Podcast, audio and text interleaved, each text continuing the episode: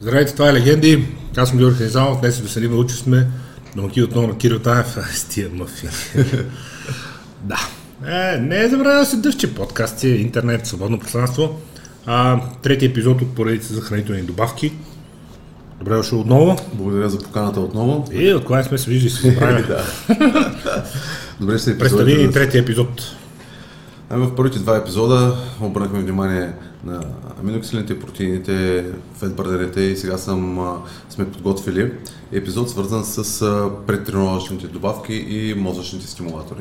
Това, което ни помага да оптимизираме тренировката, общото кое работи, кое не, кога да го вземем в какви дози и какво да очакваме от а, тези добавки. Чудесно. Така. Първото нещо, което искам да започна, както винаги, е това кога имаме нужда от предтренировъчни формули. И реално дали имаме нужда от тях, тъй като знаеш, много хора отиват в залата и без да са приели нещо преди нея, не започват тренировка. Това, което аз съм забелязал през годините, ако човек се възстановява добре, ако се храни добре, ако тренира а, съобразно своите възможности и е, няма нужда от а, определени а, претренировъчни добавки, които да му дадат стимул да направи тренировката. Но когато човек а, има нужда да надскочи себе си, т.е. ти си стигнал до едно ниво на, на развитие, да кажем, на силата, на издържливостта и искаш да примениш това ниво, тогава претренировъчни добавки могат да ти бъдат много добър приятел. Също така, претренировъчните добавки може да ги използваш тогава, когато ти липсва малко сила, малко мотивация, малко желание. Това са случаите, когато аз лично препоръчвам претренировъчни добавки, както и примерно когато си на диета, когато започва да ти спада желанието за тренировка, започва да ти спадат постиженията. А ти знаеш, че най-антикатаболното нещо всъщност са тежките тренировки. Когато ти си смазан от диета, дали ще е психически повече или, или физически, един лек стимул, един лек пъмп може да ти помогне много. Първо, ще даде стимул да направиш тренировката, ще позволя да тренираш с по-големи работни тежести. Ще и... рестартира биологичните процеси, така, протеиновия синтез, възстановяването на мускулатурата, нейното нарастване. Да, и когато, особено когато има напомпващи добавки в предтренировъчните, тогава вече се получава един визуален ефект, който допълнително те стимулира да продължи с тренировката. Тук а, а, самите формули са изключително различни и аз съм а, се спрял на варианта, в който ще обсъдим единични суплементи, кой как действа и накрая ще ги обобщим в а, общи формули, кога какво може да ни свърши работа. Защото има определени претренировъчни формули, които наблягат на мозъчните стимуланти, а, които дават много силен а, психически стимул за тренировка но те понякога могат да, да ни свършат и лоша услуга. Тоест, ако ние цял ден сме стояли на компютъра и сме пили кафета и редбули и други различни коли и други напитки и вземем такъв претренировачен продукт, който да ни удари силно в мозъка, може би ефектът ще бъде обратен. Тогава имаме повече нужда на претренировачен продукт, който да ни помогне с, с фокуса, но и да подобри работата на мускулатурата. Освен това се рискува и много сериозно забиване след като ефектът отмине. Да, те наречения кращ ефект предизвикват очистен пулс и така нататък, но пък ако ние сме човек, който цял ден е работил на, на строежа или някаква много тежка работа, а, един такъв претренировачен продукт може много да ни освежи. Да Допълнение да на всичко, което казваш, Men's Health, статията между другото от юли 2023, съвсем актуална, в допълнение на всичко казваш и общо сумирайки твоя увод, не може да очаквате да се появявате всеки път на тренировка, чувствайки се 100%. Mm-hmm понякога ще отидете в залата или в мястото, където спортувате, чувствайки се уморени, детаргични и немотивирани. И ако това ви звучи познато, да намерите добрите и най-добрите за вас преди тренировъчни суплементи, при workout, може да бъде всичко, от което се нуждаете, за да поддържате високото си ниво на тренировки, респективно и резултатите. Точно така. Аз лично съм фен на претренировъчните формули, зависи от това как са направени, в какви дози са съответните елементи. Затова започваме елемент по елемент. Ще се спра само на тези, които са добре познати и доказано работещи. Всичко останало, което е маркетингов трик, смятам да го пропусна, защото епизодът ще стане прекалено дълъг. Така, първата и най-известна добавка, ако протина е царя на добавките, а, креатина, е сина на царя. Или това е следващата най-продавана добавка в света. И отново а, искам да кажа, че има защо да бъде най- а, много, много търсена от спортистите главно, тъй като креатина в неговите си форми работи. Така, като говорим за креатин, искам първо да спомена, че той така или иначе съществува в, в нашето тяло, той помага за синтеза на АТФ и общото без креатин не можем да се движим, но малко хора са запознати, че креатин участва в още редица процеси в тялото, включително и в мозъчната функция. И не случайно на хора в напреднала възраст се препоръчва креатин, на хора с мозъчни проблеми, също и в последните anti-aging терапии също се включва креатин. Тоест той е изключително Изключително важен, важен за когнитивните функции, освен за поддържането, натрупването на нова или поддържането на съществуваща мускулна маса е изключително важен за когнитивните функции и работата на мозъка. Това е, може би, добавката must have, както казват братите американци, която ни трябва да пропускаме в нашия суплементарен стак. Общо, тренирайки доста дълго време, без да приемем креатин или без да приемем храна богата на креатин, той се изчерпва в нашето тяло. Mm-hmm. В момента, в който ние започнем да даваме креатин на нашето тяло, съответно а, мускулната сила започва да се увеличава, респективно ако имаме наличието на, на всички останали процеси и мускулната маса започва да расте. Така че креатина е изключително важен като, като добавка. Тук а, имаше. Това приятел години... кофеина отново е на първо място. Кофеина, да. За креатина само исках да кажа, че има няколко различни форми на креатин, които са доста популярни. Реално, ако трябва да, да, да, да, да обобщя креатин монохидрата, то е най-разпространената, най-масовата, най-ефективната. Бестселъра, най-работещия, най точно така. Няма нужда да се залита в екзотики. Да, вече има различни формули. Идеята на, на креатина като цяло, проблема на креатина като цяло е навлизането му в, в клетката.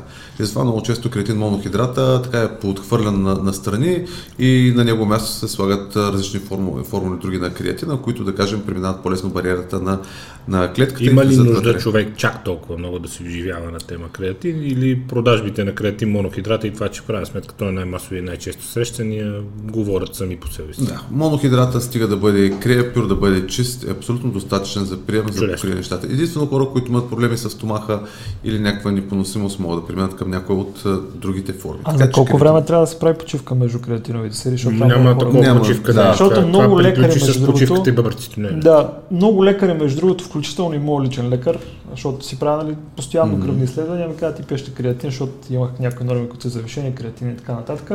Ми казва, пиеш креатин с приго. В смисъл това, нали, ти като експерт трябва да кажеш за тази работа. Да, преди години имаше един а, мит, че трябва да направим много сериозно зареждане на креатин. Взимаха са по 20-30 грама зареждащи, зареждащи фази, които съответно с времето отпаднаха, защото просто няма никакъв смисъл да, да се заредиш изключително бързо, като ти можеш с а, прием, да кажем, 3-5 грама преди след тренировка, постепенно да си наваксаш. И зареждането ниво... и вредата приключиха по отношение на науката. Казвам го на база прочетени да. последни изследвания да, водещи да, да, специалисти да. медицински света, а не защото го казвам аз. Дока... Давайки си доза от 3 до 5 грама около тренировката или на закуска е напълно безопасна да се приема през цялото време. Единствено а, хора с много тежки бъбречни заболявания могат да, да бъдат по-внимателни към креатина, като няма доказателство пряко, че креатина може да а, влуши. Трябва да внимава с много неща, защото там и от... И биоточините и така нататък. Да, от метаболизирането на протеините се отделят много метаболити, които също натоварват там системите. Така че, така, че номер едно предтренировъчна добавка креатин. Казахме дозировка 3-5 преди 3-5 след. За хора с повече мускулна маса може да стигне до по-големи дози. Претренировъчна добавка, която да увеличи Бета. силата и представянето по време на тренировката и да предотврати мускулния разпад, т.е. по-малко щети върху мускулатурата в резултат на тренировка и по-бързо възстановяване след това. Беталанин. Следващата добавка. Беталанина е една аминокиселина, която в организма с добавянето на хистидин и се получава карнозин, който е пряк отговорен енергиен източник, се забавя много умората. Бета-аланина забавя изключително много умората. Много е подходяща за спортове, където се изиска издръжливост и за спортове, където имаш по-дълга работна фаза. Тоест, ако ти спортуваш нещо, което е експлозивно за, за секунди, ти няма да имаш полза от бета-аланина. Обаче за спортове, като колоездене, бокс и така нататък, бета изключително много забавя умората при бегачи и така нататък. Аз съм забелязал хора, с които работя, а, постигат много, много, много добри резултати, в, а, като добавят бета-ланин към а, своя суплементарен стак. Тук отново имаме някои противоречия за дозите и много често се препоръчват между 1-2 грама и така нататък, което е крайно недостатъчно. Беталанина работи също с натрупване подобно на креатина и ако искаме да вземем максималната полза от беталанин, трябва да го приемем поне 2-3 месеца и в дози между 3 и 6 грама. Не е задължително те да бъдат прияти при тренировка, както често се препоръчва, но да кажем, че и при самата тренировка нали, не е проблем в uh, човек да, да, да вкара 2-3 грама беталанин. Повече от 2-3 грама предизвикват една много неприятна, едно много неприятно усещане на побиване на тръпки, така че аз лично препоръчвам винаги хората да започват с по-малка. Игличките, игличките. Игличките. Това препоръчвам да се започне с по-малка доза, докато се придобие толерантност. Общо взето, когато го приемаш с храна или с напитка, това нещо малко поспада но общото бета-ланина доказано работеща добавка, намалява умората и ти дава възможност да изпълниш целия си потенциал.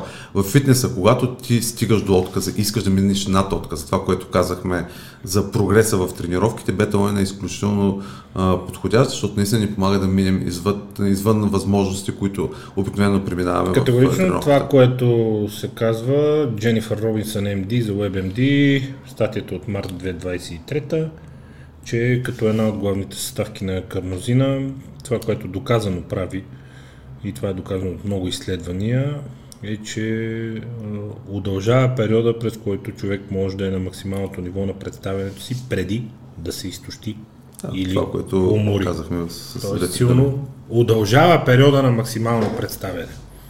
Даваш, давате възможност да разкриеш максималния си потенциал или да се възползваш от това, което ти си натренирал. Тоест, ако аз а, не мога да, да избягам за хикс време а, определено разстояние, както много хора казват, имам тест, да кажем, по си какво, трябва да ми бета-ланин, няма да стане.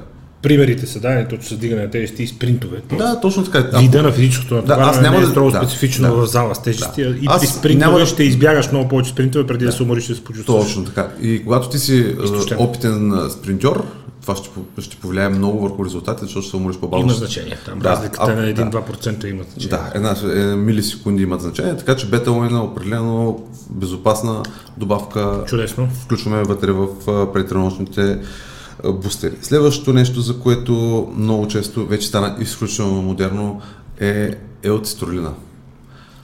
Ох, да, скъсват го. Да, елцистролина или цитрулин малата, която е свързана с малатна киселина, участва в синтеза на азотен оксид, но той има и редица други ползи, свързани с отделянето на амоняк от организма. Определено елцитрулина или цитрулин малата, когато е в адекватна по-висока от стандартната доза, върши работа по време на тренировка. Това, което аз съм забелязал е, че наистина забавя доста умората. И ако тренираш здраво, наистина можеш да усетиш ефект. Ако взимаш елцитрулин и тренираш посредствено, няма да имаш абсолютно никаква полза и няма да направиш никаква разлика дали си взел 1, 2, 3, 5, 10 или въобще не си приел елцитролин преди тренировка. Но когато тренираш сериозно, тежко, особено в комбинация с а, другите продукти и доза от 6 грама нагоре, между 6 и 10 грама цитолин, може значително да ти подобри качеството на тренировката. Сериозни ползи, да. При, като подобрител, повишител на нивата на азотен оксид, Механизма се асоциира с увеличен кръвопоток към активните мускулатури, с много ползи при високоинтензивни, също така и при тренировки с тежести, също и подпомага възстановяването на мускулното представяне след очевадно се говори за серии, за спринтове и така нататък, т.е. представянето след това, след натоварване подпомага мускулното възстановяване и след тренировката, чрез повишено доставяне на хранителни вещества към мускула в резултат на подобрения кръвопоток и приток на кръв към мускулите. И към днешна дата се казва, че единична доза от 8 грама преди тренировка е най-често възприета като а, рязко повишаваща резултатите, например при колоездачи. Явно това е било последното изследване, което да, направи, защото тук непрекъснато се нанасят нови резултати. Да, между 6 и 10 грама активна, активна действаща доза. Чудесно. Когато тренираш здраво, ефект от цитрулин малата или елцитрулина определено има. Цитатите са от National Library от Medicine, нали, във връзка пак, ако има коментари, да знаят кои са източниците. А следващата добавка, за която ще се спрем, която доста често присъства при тренировка, както казахме, аргинина или аргинина алфа кетоглутарата, АКГ също доста популярна, основно популярна заради повишаването на азотния оксид. Той, между с... другото, се добавя много често в азотните бустери по два начина. Хем като L-аргинин, mm-hmm. хем и като алфа кетоглутарат. Да, АКГ. АКГ, да. В епизода за миноксилин тогава говорихме, че L-аргинин е малко по-подходящ за при стимулацията на растежния хормон и за работа на, на, на, при синтеза на, на сперматозоиди, а АКГ-то малко по-добра работа върши в превръщането на азотен оксид. Разбира се, когато го комбинираме с цитрулин, ефектът е доста по-голям. Аргинина вкарвайки повече хранителни вещества, кислород в мускула, естествено подобрява неговата работа. До известна степен можем да кажем, че стимулира и растежния хормон, макар ефектът да е минимален. Има го и този ефект, и той е, и той е действителен. Много добра комбинация с, с цитрулина, доста често обаче започват в, в Америка да добавят и агматин, който в Европа вече го, го спряха, но теорията е, че агматин с аргинин ефекта е почти двоен в синтеза на азотен оксид и съответно подобрената работа на, на мускула, благодарение на това, че влизат повече хранителни вещества и кислород вътре. Да. А, отново медицински цитат, аргинина играе а, изключително важна роля в делението на клетките, лекуването на рани, т.е. регенерирането и това, mm-hmm. за което ти говори ролята и връзката с растежен хормон, независимо дали това е пряка или то е следствие от mm-hmm. високите нива на аргини, стимулира производството на растежен хормон в тялото, а отстраняването на тамоняка от тялото и на възпалителните процеси и социално много положителна роля върху имунната функция и върху освобождаването на хормони, включително и секс хормони, полови хормони. А това, което говорихме за да, Прекусор за синтеза на азотен оксид, прави, но правейки го много важен в регулирането на кръвното налягане. Да, Аргининът е задължителен за те клетките, които да функционират в тялото, т.е. за вашите имунни клетки и които а, и липсата му или ниските му нива може да доведе до тяхната дерегулация, т.е. изключително, изключително важен за възстановяването на тялото, за лекуването на нараняване и за предотвратяването на заболявания. Да, както а, в, в двата случая и аргина и цитолина помагат за отстраняването на амоняка, което пък подобрява възстановяването след тренировка. Чудесно. Така че освен, че ни подобряват тренировка, ни подобряват и възстановяването тези два елемента. Често при тренировка приемаме и таурин. Говорихме си за таурина в епизода за аминокиселините, стимулира мозъка, стимулира работата на сърцето, прекурсор в в а, образуването на някои хормони 1 грам таурин обикновено се слага до 2 грама в, а, в претренировъчните формули и това доказано работи. Така че общо ето, ако трябва да говорим за претренировъчни формули, тези 5 елемента са А и Б, които можем да, да използваме. Може да ги използваме и самостоятелно, можем да ги използваме и в комбинации или в части от комбинации може да използваме някоя от тях, а друга да пропуснем. Разбира се, тези всички неща, за които говорихме до момента, стимулират работата директно върху мускула. Тоест и цитрулина, и бета-лойна, и кретина работят изцяло на мускулно ниво. Някой ще каже, всичко това се връзва само в тренировки, трябва тренировки, задължително ли с тренировки? Ами, пред... Врати ли се света да. около тренировките при приема на тези добавки, защото както прочетах току-що, включително и за моя изненада, mm-hmm. функциите на аргинина съвсем не се изчерпват само с спортните не, ползи. Да, не случайно го включихме. Ама съвсем да, не се не, не случайно го включихме в раздела с аминокиселини, като е изключително важен метаболит за образуването и на хормони. Така че предтренировъчни добавки в тази си форма, когато са в комбинация, е добре да бъдат използвани преди тренировка. Те не случайно се казват предтренировъчни добавки, но креатина казахме, че може да се използват абсолютно всеки, който има мускулни дистрофии, хора с Алцхаймер, хора, които с напредването на възрастта а, започват да губят. може според мен и препоръчително. Да, започват да губят мускулна маса, защото загубата на мускулна маса е много сериозен а, състарителен ефект. Така че да. до известна степен част от тези добавки, които приемем при тренировка, могат да ни бъдат полезни и в ежедневието без а, тренировки. Но комбинирайки ги, може да направим една страхотна тренировка. Казахме, разделих първата част върху добавки, върху които обръщам внимание, които играят роля върху мускула. Но много често ние се нуждаем по-скоро и от а, психическа стимулация преди тренировка.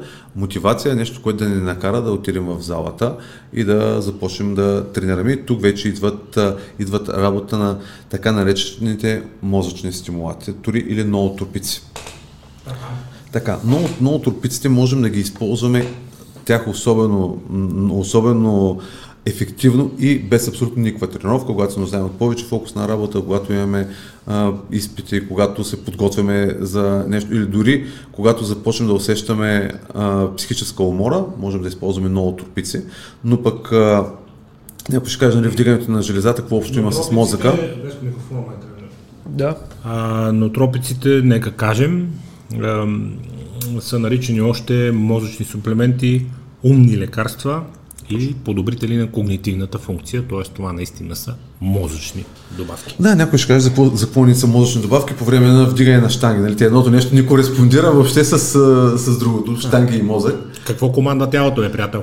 Точно така. Мозъкът, Командата връзката, мускула. точно така. Мозъкът предава много важни, много важни импулси към мускулите. Не говорим само за, за фитнес и много често, не знам, хората не си дават сметка, но големите спортисти, големите отбори дават много повече пари и усилия се хвърлят за възстановяването на а, точно тази връзка между мозъка и мускулите, тъй като а, тази умора е доста по, по-бърза и доста по-трудна за възстановяване, отколкото мускулната умора.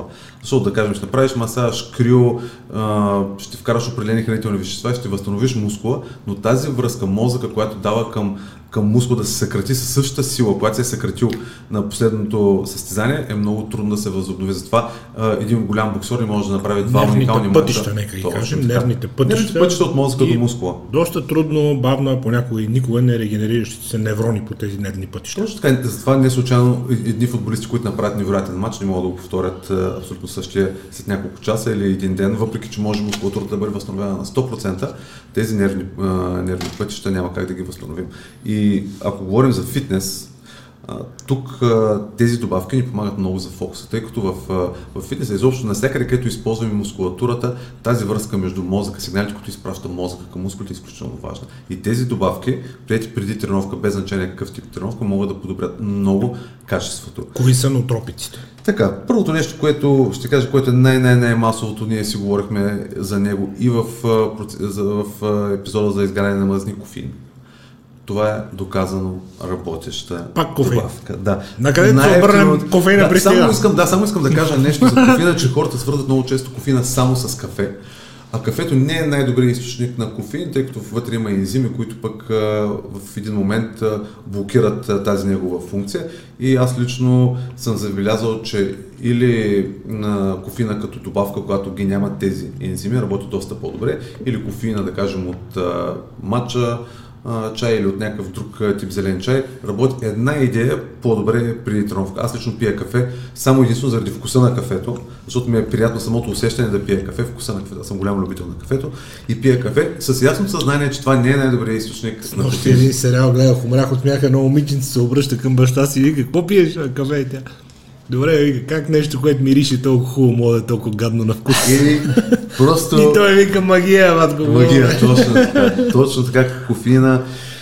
Въпреки, че а, е толкова масов, той наистина си остава номер едно в а, стимулатор, номер едно стимулатор в, а, за тренировката. Сега има хора, които са много чувствителни към кофеина и много често го, кофеина се комбинира с елтианин. Не знам дали си обърнал внимание на голяма част от бустерите, дори в фетбърнерите слагат елтианин, защото той първо, че засилва ефекта, положителния, а стопира до известна степен отрицателните ефекти на тревожност и на този краш ефект след приема на кофеин, така че елтианина общо взето почти винаги кореспондира едно към едно с дозата на, на кофеина. Елтианин, изследване от 2016 година, докладва, че Теанина може да увеличи алфа вълните в мозъка, по този начин мозъкът остава хем мобилизиран, хем спокоен. Точно. Тоест намаляват състоянията на допълнително произнесен стрес. Много добре работи с кофеина и имат синергичен психоактивен ефект, който от една страна подпомага алертнес, мобилизацията, attention, вниманието и task switching, т.е. прескачането между задачи, но от друга страна намалява хаотичния стрес, свързан с а, високите нива на мобилизация на мозъка. Ставаш по-концентриран и по-спокоен. Затова елтианина много често се комбинира с кофеин и наистина дава ефект, проверено. Mm-hmm. Така, оттам нататък вече има много богат набор от мозъчни стимуланти, които може да присъстват при тренировка. Един от най-разпространените и, и напоследък заслужено получил така доста референции е родиола розеята. Това е един екстракт, една билка, която също подпомага много мозъчната дейност, дали преди тренировка, дали когато имаме а, нужда от а, много силен утропик, родиола розеята помага, помага ни да се фокусираме, помага ни да усещаме по-добре напрежението в мускулите, ако говорим за фитнес, ако говорим за някакъв друг спорт, ни помага да бъдем доста а, по-наштрек и да, да направим доста по-качествена тренировка. Тук а, често в съвременните и по-скъпи формули се слага Alpha GPC, знаеш, доста популярен ноотропик. Да, алфа GPC, хиперзин, а, а също така много често влиза в, в добавките, ако преди години се използваха основно в добавките за, за учение и за концентрация, в момента много често се използва в претренировъчните добавки. Отново целта е заостряне на вниманието, концентрацията, защото колкото повече си концентриран, толкова по-добре усещаш движението. Фокуса и да, контрола е на мозъка върху мускула, да, и обратната връзка по нервната система. Тук също пише подробно за алфа GPC, подобрява когнитивните функции, Работи много добре според с кофеина отново. Да, в преди тренировка, оттам нататък вече, според това са базата за претренировъчните формули, които ни подобряват фокус, подобряват на работата на, и на, на мускула на нервната система. От тук нататък вече всеки, според изискванията, според типа тренировка, която има, според типа спорт, който има, може да добавя или да маха някои от нещата. Примерно, ако твоята цел е изгаряне на мазнините, спокойно може да вкараш добавки, които са за изгаряне на мазните, стига а, общата сумарност на стимулантите да не е прекалено голяма. И затова много често вече излязаха формули, които са steam free или кофеин free, за да имаш възможност да добавиш, да кажем, някакъв продукт за изгарянето на мазнините, който съдържа стимулатори. Да, и, и ако ще се бяга все пак от приема на калории преди тренировка, когато целта на тази тренировка все пак ще е горене на мазнини, защото това е много различен протокол от силовата тренировка, където още преди тя да е започнала, човек трябва да предприеме някакви мерки против мускулния разпад, който неминуемо съпътства да. травмата, която се нанася. Точно така, това много често при тренировка добавяме аминокиселин с на верига, за които говорихме, или есенциалния аминокиселин, но общото идеята ми беше да разделим добавки, които помагат върху мускулната работа и добавки, които влияят върху мозъка. И оттам нататък слагаме това, което ни е нужно за изпълняването на нашата цел. Идеята на предтренировъчните добавки, разбира се, е такава, че тя подобрява тренировката, даване да се надскочим, но ако след това нямаме адекватно възстановяване, всичките тези усилия, които сме вложили, средства, които сме инвестирали в предтренировъчна добавка, могат да ни бъдат в ущърп всъщност, защото когато направим по-добра тренировка, разкъсаме повече влакна, но не се възстановим правилно, реално ние нанасяме повече на организма, отколкото ползи. Така че с предтренировъчни добавки трябва да се внимава.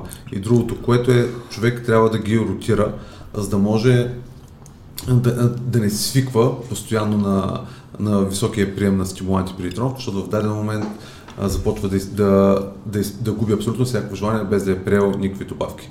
Тоест, нека отново кажем, че фундаментите си остават храненето и съня. Разбира се. Предтренировъчните добавки се отнасят за ситуациите, които описахме, когато човек не е на 100% и не е хубаво чисто психически човек да се привързва към тях, тъй като в един момент без да ги приеме ще се усеща непълноценен по време на тренировка, което не винаги ще е така, даже в повечето случаи най-вероятно няма да е вярно. Абсолютно. Но има субективното привързване и, как да кажа, прекаленото разчитане върху пласибо ефекта, т.е. пил съм го, сега няма какво ме бутне вече, да, или не съм да. го пил, много съм зле, без задължително и двете да са верни. Така е, че до един момент имаш доста голям пик в силата, в концентрацията, в някакъв момент тялото се адаптира към някои от добавките, така че е хубаво аз лично съветвам повече хора в по-тежките тренировки при седмица да наблягат на, на по-сериозни претренировъчни формули, а в по-леки тренировки да се, да се спрат около бейсика, баз, базовите креатин и аминокиселини, да кажем маргинин. Всичко останало, всяко останало време при тежка тренировка, когато искаме се надскочим или се чувстваме добре, добавяме всички останали неща, за които говорихме преди малко.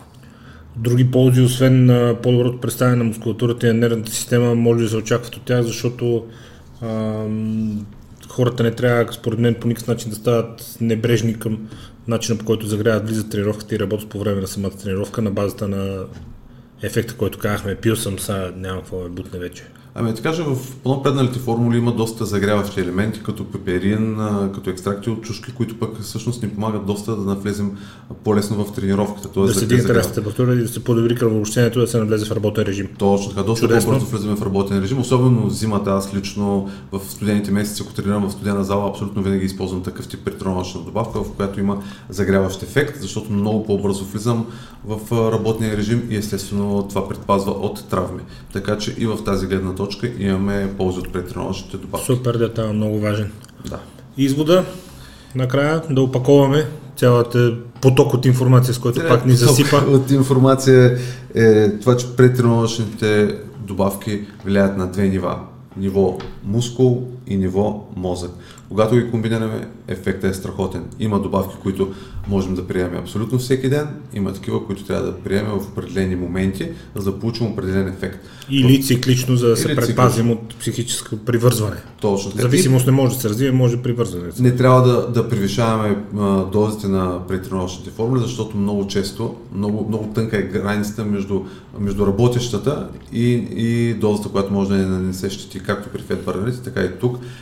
Прекаляваме с стимуланти, спилява нервната система и освен, че не изпитваме дискомфорт, може да ни, да ни а, наруши функцията и на сърцето, и на мозъка, така че трябва да се прибързва, трябва да се внимава много и да се четете етикетите преди да се пристъпи към дадена добавка и най-вече когато човек за първи път взима предтренировъчни формули, аз винаги препоръчвам да започне с половина или четвърт доза, за да се усетите ефекта и докато се придобие толеранс, човек вече може да намери адекватната доза за себе си, тъй като имаме хора, които сме по-чувствителни към стимуланти, други, които са по-нечувствителни. За един, един продукт работи перфектно, за друг е изключително слаб. При претренировъчните формули това е най-големият проблем, дозирането, защото хората сме изключително, изключително различно толерантни към стимулантите и, а, един път като вид и втори път като количество. Много е различно, защото съм съгласен и в потвърждение на това, което ти каза, пак казвам, нашето са анек, анекдот, анекдейта, както се изразяват американците, т.е. преразказани е, неща, а не от данни с игличките имам проблеми. Имам си приятели, които да. изпадали в откровенна паника и казват, да, това да. повече никога няма да го пие. Да, има хора, които че получават инсулт, и така Нещо ми става, нещо ми става, смисъл, окей, просто не го пий повече, за да не ти става, явно не е твоето, няма никакъв проблем, нали? Но да, опитайте с малки дози започнете, за да усетите как ви влияе и да избегнете неизбежното, според мен, е забиване, когато дозата е по-висока от тази, която конкретното тяло физиологично може да, обработи.